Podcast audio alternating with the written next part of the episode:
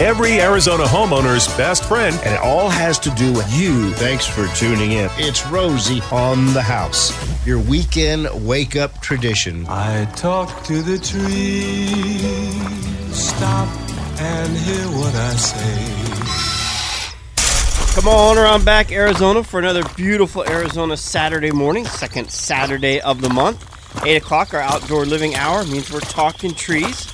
ISA certified arborist John Eisenhower's in studio with us from Save a Tree, and there's already callers lining up 1 767 4348. That's 1 Rosie for you.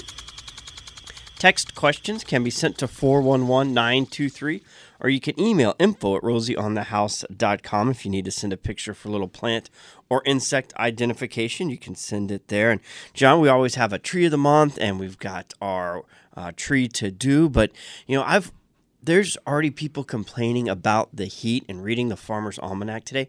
We're still 71 days away from summer. technically, technically 71 days away from what the summer solstice, right? June 21st. Yeah, I, we uh, uh, let's talk about spring. Can we do that? Can let's we, do it. Can we just can we just enjoy this while we have it?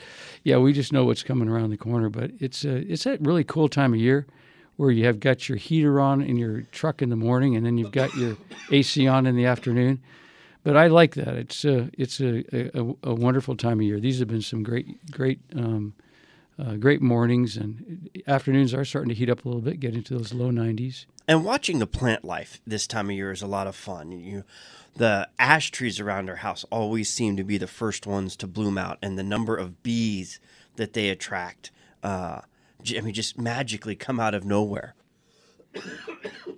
yeah, the, the pistache trees, our mulberry. I was just, uh, I had my little grandson in my arms last night and was pulled a mulberry leaf off, and sure enough, there's those little the beginnings of those little mulberries are starting to form, and not quite full, uh, full yet, but yeah, th- that's sort of our um, uh, uh, sign that spring is around when that mulberry tree starts to leaf out and and our pistache starts. Our pistache still is is completely bare.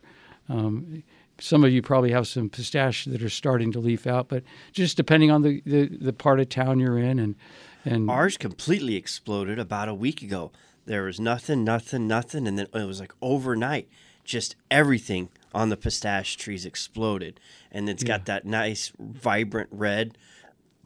Uh, you know, they call it the red push pistache because it that first push first is, push is red, so you've got a, a red and green tree from last year's growth is green. Uh, you were mentioning mulberry. I had all ours all perfectly trimmed up and ready for the the summer, and you know the the leaf weight is so yeah. heavy the you know its limbs dra- are dragging those are limbs down, down, into the walking area. I've got to go back out and and retrim. Yeah. Yeah. and even the evergreens, like we have uh, some live oaks. Just how much greener they have turned just in the last week, and the amount of birds that are suddenly and back in our on our property when you walk outside in the middle of the day and it sounds like in you know you're at the aviary at the zoo yeah, uh, yeah, yeah. our fig leaves i mean it, it, it, it, could close Adam and Eve for a hundred years right now.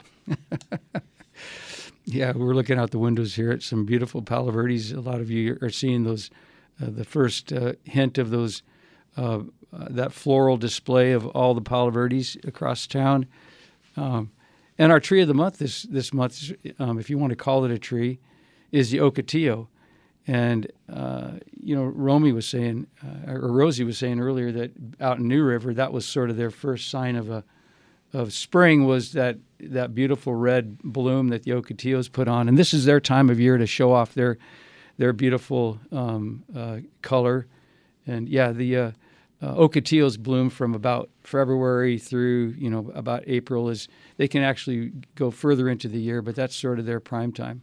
For all intents and purposes, it's Arizona. I think we can classify Ocotillo as technically a tree. Well, you know, it's interesting. What is a tree by definition? You know, what, what makes a, a, a tree not a shrub? And there's some very rough definitions, but the one that we kind of go by is that a tree is a freestanding plant that grows to a height of 15 feet without any assistance. So if it can grow to 15 feet in height without being propped up or supported on a trellis, uh, it's technically a tree. Um, and so saguaros are, are trees. Uh, palms are, although they're technically a grass, uh, they qualify as a tree in, in a rough sense. But then you have these, uh, you know, these, uh, uh, uh, the genus and species can vary. Interestingly, ocotillo is our tree of the month because it's just such a, you know, classic, iconic plant of the Southwest, and it's they're just amazing, dramatic landscape trees. But it's really not a cactus. Many people refer to ocotillo as, as one of our many cacti, but it's really uh, a different species, a different genus of plants. It's a Fouquieria. It's a it's a, related to the boojum tree. It's kind of a semi-succulent. If you look at it very closely, they're, they're, they're a softer tissue. Uh, if you, you know, they do, although they do have um, thorns on them, uh, they're a little more pliable than your typical cactus thorn, and uh, they are um, a little a little less uh, uh, damaging if you bump into one or, or rake your leg against one if you're out in the out hunting, as I, we are quite often, and run into them. You don't want to run into a hedgehog, you know, or a, a swore or something like that. Then you're going to get get a, a nice poke. But ocotillos are pretty harmless. They are you can actually kind of grab them with a with your hand just gently, and there's you'll you'll see that those thorns are a little bit more pliable. They're not going to poke through your uh, skin as easily. And they're really hard to grow and transplant. Well, they tend to be. You know, they it's interesting. They plant they transplant them with very few roots attached. So you just have to make sure you don't overwater them and, and drown them. Uh, but you need a, some regular watering, and you might need to support them for a little while until they can get established uh, you know, prop them up until they can uh, establish some new roots and anchor them in the soil. But yeah, they're they're sometimes a, a little. Uh, the mortality rate is pretty high with transplanted ocotillos. I was reading a little bit uh, about them, and I, I, came across a passage saying that they were easy to, to transplant. Well, that hasn't been my experience. Maybe some of you, our listeners, have had a, a better experience than I have, but we've had about a 50% um, mortality rate in trying to transplant them. It's interesting, too, because they only bloom when there's available water. And so, quite often, you'll see an ocotillo in the landscape, and you're not sure if it's dead or alive because it's um, when the water resources are low, it'll just simply drop its leaves and it'll photosynthesize through the bark of the plant. The photos, the, the chlorophyll in the bark is enough to sustain the plant through dry periods. And then when there's enough water, it'll put on some more leaves, usually a couple of, of sets of leaves a year. And then when it's uh, you know uh, gets a little drier, it'll drop those leaves kind of as a protective mechanism because when a plant has leaves on it, one of the byproducts of photosynthesis is is a water vapor is escaping from those leaves. So, as a means of conserving water, often plants will drop their leaves to kind of hold on and and uh, weather through until they get another rainfall. So, um, ocotillos are interesting. You sometimes don't know if they're dead or alive because they you have to kind of go up to them and look at them carefully and see if the branches are pliable. Uh, they'll if they are dying back, they'll start dying back from the tips, and if the tips are dead, you might want to just cut those tips back to live wood and then hope the tree will recover from there. The Ocotillo, our tree of the month, with uh, John Eisenhower. We've also got our uh, our monthly to do as it relates to uh, our tree care and our our ongoing uh, plant husbandry. Yeah, we have talked uh, the last couple of months about the time to do radical um, cutbacks of your shrubs and while February and March are probably the best time to do that, April's not too late, but it is getting to the point where you, if you're going to do some heavier pruning of your shrubs or even some of your trees, you want to be sure you do that soon in the next couple of weeks because once the, the hot weather comes, it's hard for those shrubs to recover. We usually try to give them a little bit of time to respond to that heavy pruning before the real hot weather comes because that new juvenile growth that emerges after a, a severe pruning um, can be very, you know, subject to sunburn. So you want to try to give a chance, uh, a plant a chance to recover. If you don't, if you like, you start making heavy cutbacks in May or June, um, it's qu- quite often you'll lose those shrubs altogether because the intense heat is just too much for that new growth to emerge and be sustained. And of course, the same applies to your deciduous trees. You, you know, as the temperatures increase, the amount of pruning should decrease on your deciduous trees and those those trees that we normally prune during the winter. Conversely, with your evergreen trees and your more vigorous trees like your eucalyptus, mesquites, sumacs, your olives, we can do we can go ahead and be pruning those pretty uh, regularly from now right into the summer months because those trees can replace that foliage pretty quickly and um, don't worry so much about your evergreens.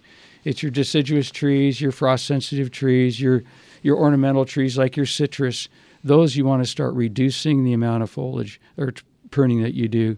Um, we talk about pruning dosage.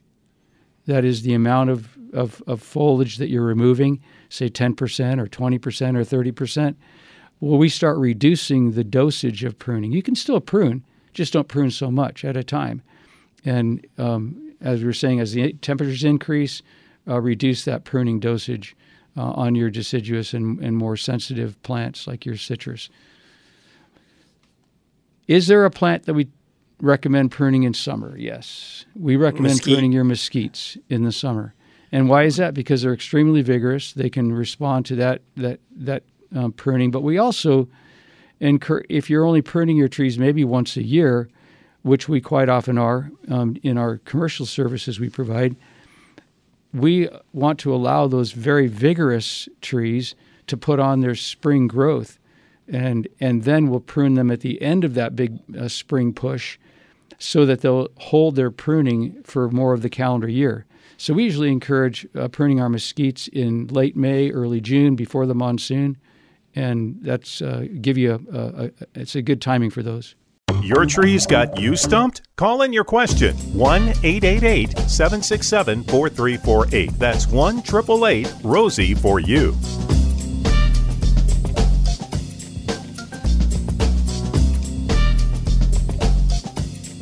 I got a little trivia for you. You're going to regret giving me these cards one day. True or false? The initial Liberty Tree in Boston that became a rallying point for the growing resistance to the rule of Britain over the colonies was an elm tree. True or false? Don't answer that. Text the question to 411 923. And uh, well, by the end of the program, I've got one coming back in from each break, and we'll do something fun with them. So, was was the original Liberty Tree an elm? True or false? And John, since uh, our last talking trees, you hadn't been over to London, have you? By any No. chance, over to England? There's a chainsaw massacre happening there right now. Some rogue lumberjack has cut down over 30 trees in a community during the night and in the last 10 days. They're putting Oh, together patrols to catch uh, this. Well, I mean, what what kind of uh, in your litigation between neighbors and tree lines and properties? What is what kind of penalty is there for chopping down someone else's tree? Well, it's interesting. Interesting you should ask because depending on the jurisdiction, the municipality or the state, there are um, they award up to treble what they call treble damages for trespassing and damaging trees. So they can you know do an appraisal on a on a tree that's been destroyed and and actually uh, award treble damages, three times the value of a tree. And if a tree's uh, is estimated to increase the the real estate market value of a tree by or of a home or a property by say ten thousand dollars. That could be a thirty thousand dollar fine. But yeah, it just depends on the on the uh, uh, you know who's uh, overseeing that. Different states have different tree laws. But no, that this happens so frequently um, that uh, a lot of people don't like their neighbors' trees, and will. There's been instances of people poisoning their neighbors' trees. All of a sudden, they die, and there's no option but to take them down. So, uh, and then it's really hard to to get a do a forensic uh, investigation and determine whether if if chemicals were used, and unless you catch somebody in the act, it's really hard to to pin any of that on people. So it happens. Yeah, it's a it's a shame that people want to see a view of the ocean or see a view of the mountains or see a view that they had had at one time before their neighbors' trees grew up and obscured that view, and then they're very tempted to go over at night and. Um, we've even seen people girdle trees, you know, by cutting around them. I don't want to give people ideas now. All of our listeners do not go out and practice and do any of these things because it is a, a very serious matter. And uh, unfortunately, uh, yeah, arborists sometimes get called in as expert witnesses to determine um, some of these things. And really hard to do laboratory analysis even to f- find out the presence of Roundup or other chemicals that might be used to kill trees. And Have you ever been called in to uh, be a witness or an expert in this case? Not in one of these cases, but I, I work with a lot of consultants who have, and and the, these um, this topic comes up in discussion pretty frequently, and it's uh, it's pretty common, especially in some of these uh, areas where there are uh, communities that have views of of the ocean, for instance, and and they people on hillsides that have trees that are growing up into into their view. Um, it often happens in those instances or cases where and then sometimes it's just people mistake. They don't. The property lines aren't really clear, and people go down and take a chainsaw and cut down a bunch of trees, thinking that they were their own, but they're at a on near a property line, and they actually belong to the neighbors. And they survey them and find out that they just cut down 30 trees that were, didn't belong to them. This sounds like a, a real vandal, though. This person in England, whoever it is, cutting these trees down. There may be some other motive, but unless you know it'd be interesting to, to know if there's if they're just um, random trees or if there's some pattern to this. No telling, but I, I saw that and I thought I wonder what John thinks about that and what that what a penalty if they catch Well, this we- guy would be. Well, we lived in London, England, for four years back in the in the 80s, from 1985 to 88, and we were there during a hurricane that, that came up the, the English Channel and wiped out. Uh, uh, I think it was 300,000 trees were lost in a single night of intense wind, and it was a shame because they lost a lot of heritage trees. Uh, Sevenoaks, which is in Kent County in in in southern uh, England. Uh, the name of the town was called Sevenoaks because there were seven oaks that were in the four or five hundred year age range, and they lost several of those seven oaks. It was just a tragic event. Kew Gardens in London lost some heritage trees that had been there hundreds of years, and the curators at the at the at the uh, um, arboretum there were actually uh, in in tears. It was just quite a, a, a huge event uh, with the loss of trees, and it's a shame when those things happen because you can't replace these trees easily, and it's a very very emotional time when when people lose trees. Now, during the break, we were talking about another tree we should have mentioned that indicates the uh, early spring bloom. It was uh, an evergreen pear. Yeah, evergreen pears that you know really uh, herald the advent of spring um, with that beautiful white bloom. They're one of the very first trees. Interestingly enough, they're a deciduous tree that's completely bare all winter, and before it even puts on leaves, it puts on this beautiful floral display of white flowers. And then as soon as those flowers drop, it puts on its leaves again. And So it's an evergreen pear, but it's a deciduous tree. yes, it is. kind of an oxymoron. I, I wasn't sure if I heard that right. And did they are they pretty good uh, desert plants? I've seen a few of them around. They're really well adapted to here. Yeah, they don't actually produce a edible pear, but it's a yeah, they're a beautiful tree for Arizona. I'm covered in pollen.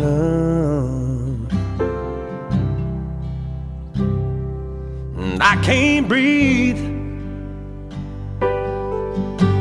Snot all over you. Snot all over me.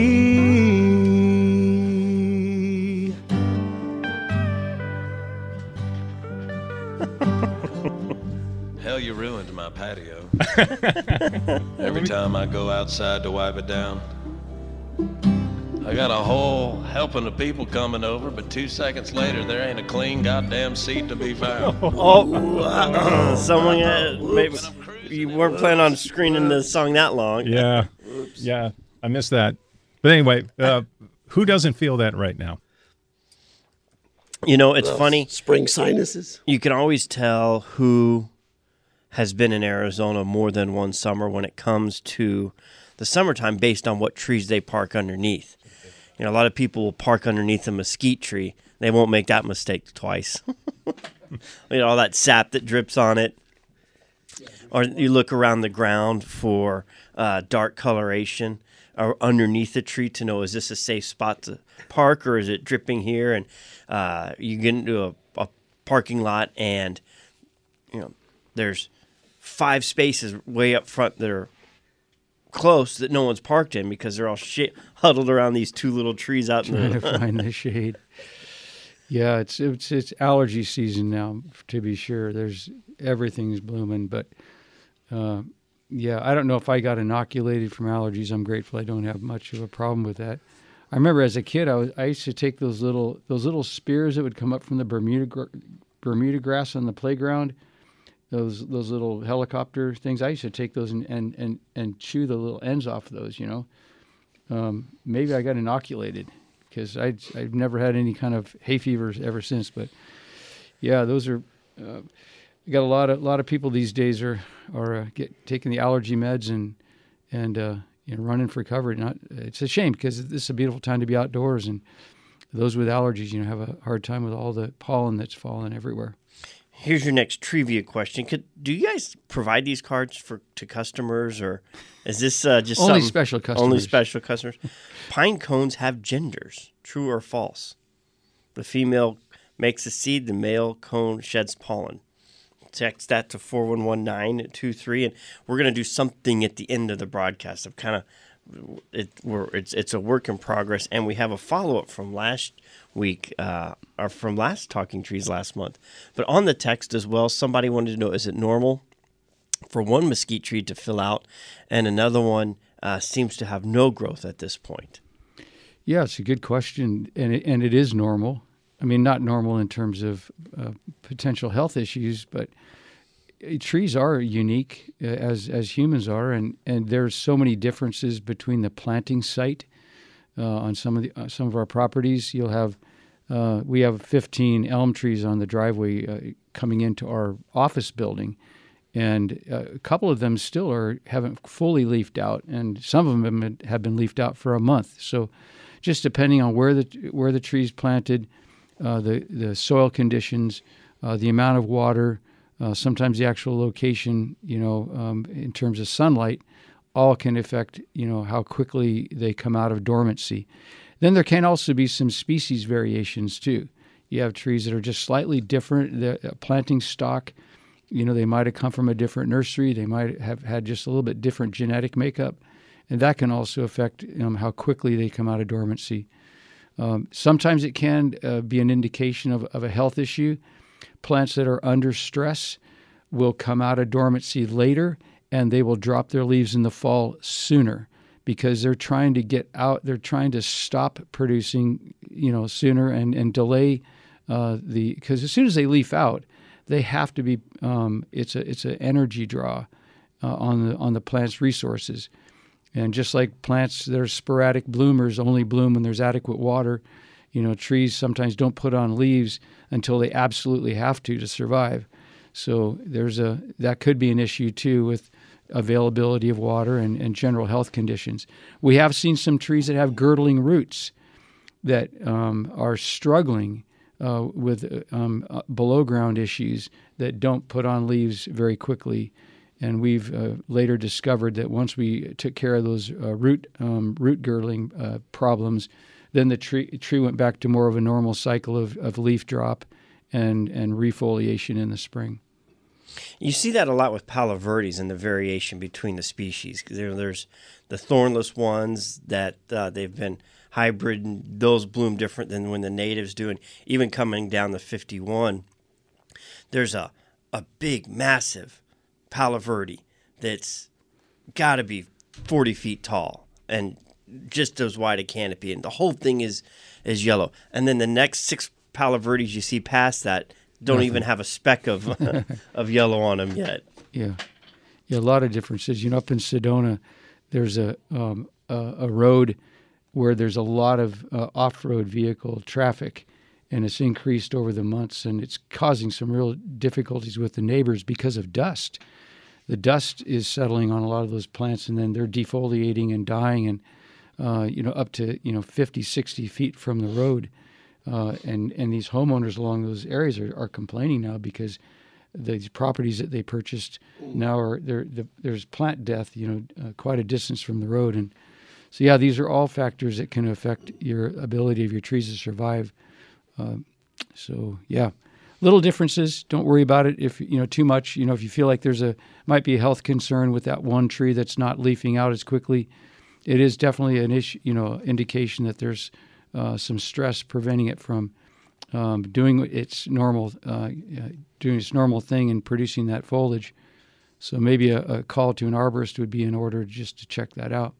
And on your talking trees to do, you have, uh, you know, with a lot of the spring growth does come uh, insects and caterpillars and whiteflies and spider mites. And you've got a note here to look closely for those. What kinds of uh, damage by insect uh, will we start to notice? Well, you've got different types of insects. You have some boring insects, gnawing uh, insects, uh, chewing insects, um, ones that, you know, uh, dive into the interior and are, are like borers that are feeding on the heartwood on the interior of our trees.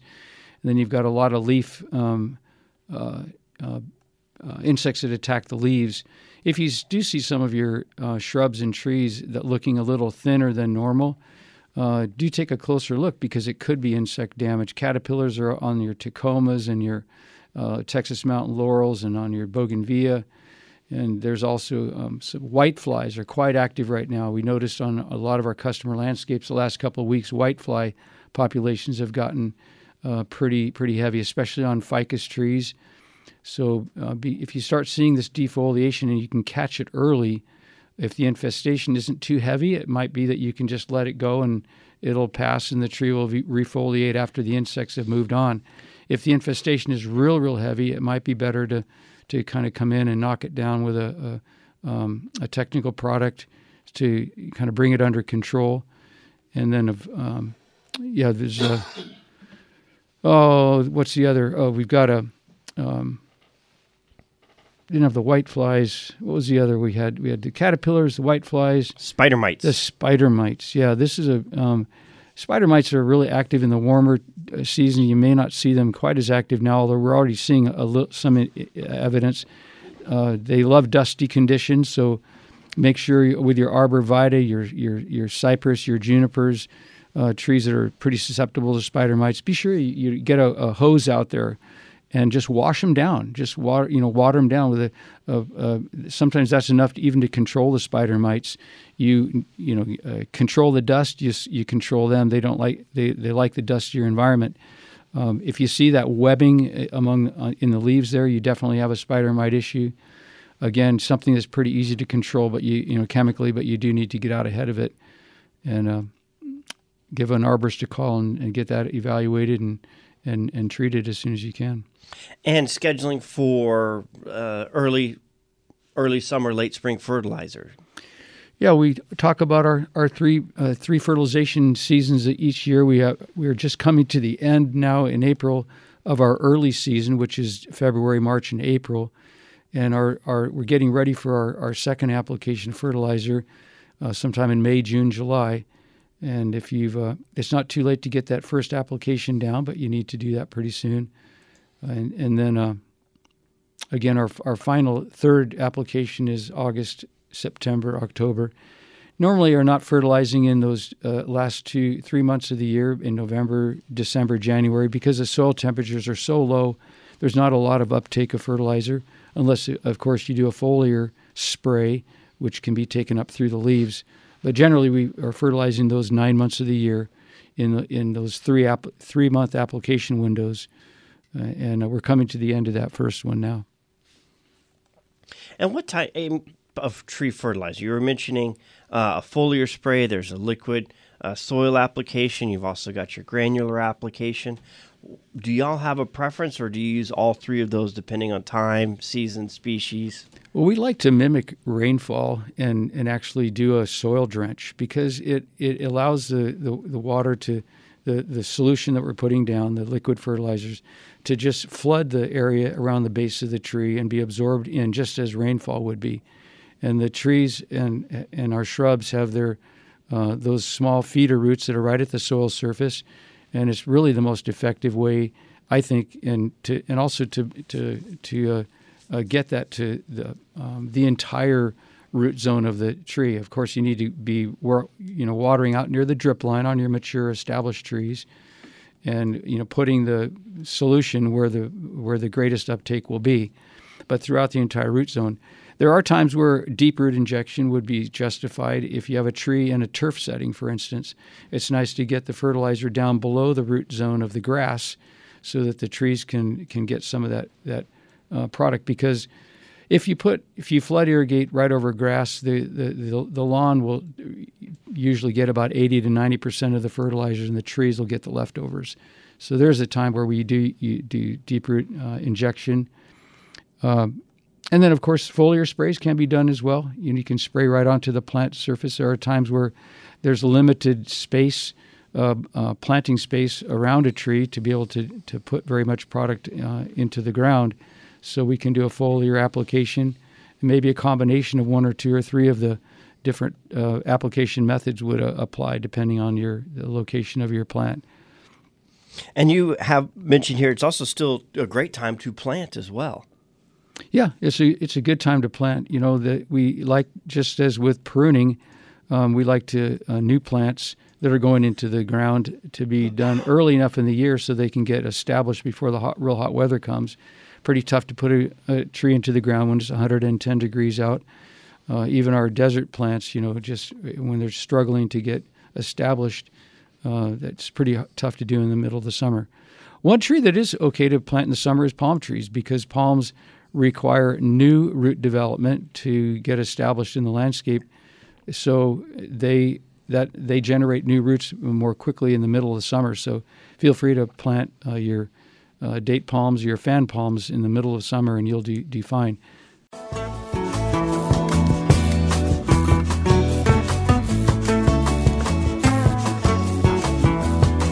Now you didn't know I pulled these trivia cards. And if somebody was listening, you actually already answered this one earlier in the broadcast. Palm trees are more closely related to a tree than a grass, true or false?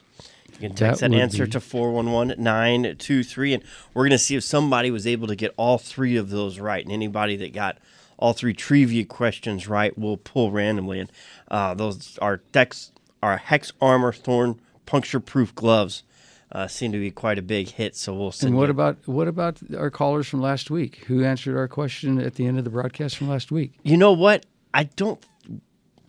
I can't find any. Then then then it's wide open for somebody to grab that that prize this week. And that was what is the definition of Sitherism? Sitherism. All right. So you have about four minutes before the end of this Talking Trees broadcast to figure that out and send that in as well. You kind of sort of talked about it already this this morning. Yeah, we sort of we sort of sort of kind of yeah. Yeah. I'm not going to say anymore. In the meantime, we'll bring Jackie into the conversation who wants to talk about our tree cacti succulent of the month, the ocotillo. Jackie, good morning. Good morning. We have an ocotillo that's been uh, we, we transplanted many many years ago. It's it's healthy. It's very tall. Um, new new uh, new growth on it every spring. Uh, a fairy duster has seeded inside the ocotillo mm-hmm. and is flowering and blooming. And I'm wondering if it's going to do any damage to the ocotillo. No, that, that happens quite often in, in natural settings as well, where plants will kind of uh, grow up into the same area.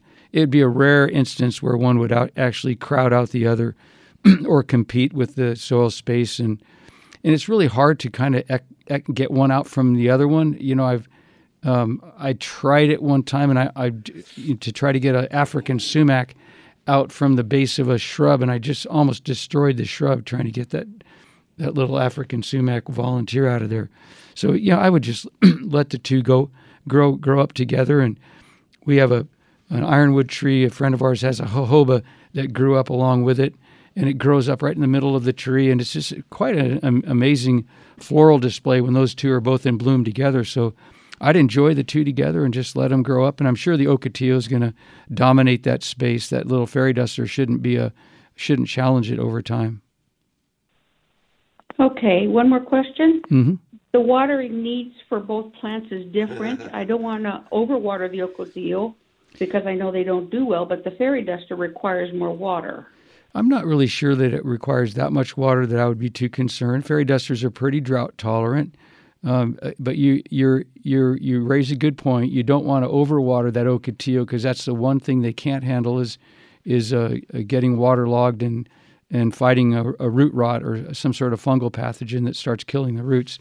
So just be very careful. You know, water them both deeply, and then allow that root zone to dry out between waterings and you know, probably once every couple of weeks would be the, the most. That that would be the most frequent, you know, watering I would uh, consider. I mean, if you could take that little fairy duster out of there and you feel like you could take it out safely, or, or you know, pull it out and you you just don't want to deal with that issue, uh, feel free to do that because fairy dusters, I think you could probably get out unless it's pretty well established. But just don't disturb the roots of the ocotillo. But I, I don't think that, as I said, that there's a, such a great difference in the watering demands of the two that I would worry about that. I think they'll both do fine. They obviously one's grown up uh, with the other one, and whatever you're doing, um, it seems to be working for both. Okay, thank you very much. Hey, you're welcome. Thanks for the call. Thank you. We hope that answers your question. And we've got uh, a week. Have you been out to the Queen Creek Botanical Gardens yet? No. It's it's fairly new, and they're having their first spring harvest festival next weekend. Friday and Saturday. And speaking of spring planting, they have a 10% sale off for new fruit trees and edible plants that will be available. So you are right in the spring planting time and get out to the Queen Creek Botanical Gardens. They'll also have food truck, bounce houses, uh, local vendors, petting zoo, canoe rides, train rides, lawn games, fishing competition, and a farmer's market. Sounds like a plan. You can get your tickets online or show up in person. qcgardens.org. John, uh, if somebody needed to schedule an ISA certified arborist, how would they get a hold of Save a Tree? Go to savatree.com, S A V A T R E E.com. It's the best way to get a hold of us. And all of our partners right now um, are very busy. What's y'all's lead time right now?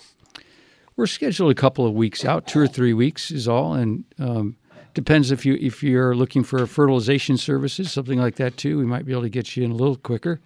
But we're uh, our our general tree care with our pruning and tree removals. We're scheduled two or three weeks out right now. Very good. Save S A V A T R E E dot com. It's great. And while you're out and about, whether you're working in your yard, working on your trees, uh, whatever the case may be. April is actually uh, historically the highest rattlesnake bite uh, season month of the year. So be aware of that while you're out and about. They're coming out of you know their their winter slumber. Uh, they're hungry, a little more aggressive than usual. So uh, be aware of that. We have 13 rattlesnake species in Arizona, and you know the our state rattlesnake is actually only uh, in one little sky island on Mount Graham. Wow, didn't realize that. It is not the Diamondback. Okay. All right, that's uh, Talking Trees. And next hour, it's our 9 o'clock hour, our On the House hour. And we're going to be talking about things we learned on your home, castle, or cabin from the K Biz show that relate to uh, sustainable building practices and techniques. It's right here at Rosie on the House.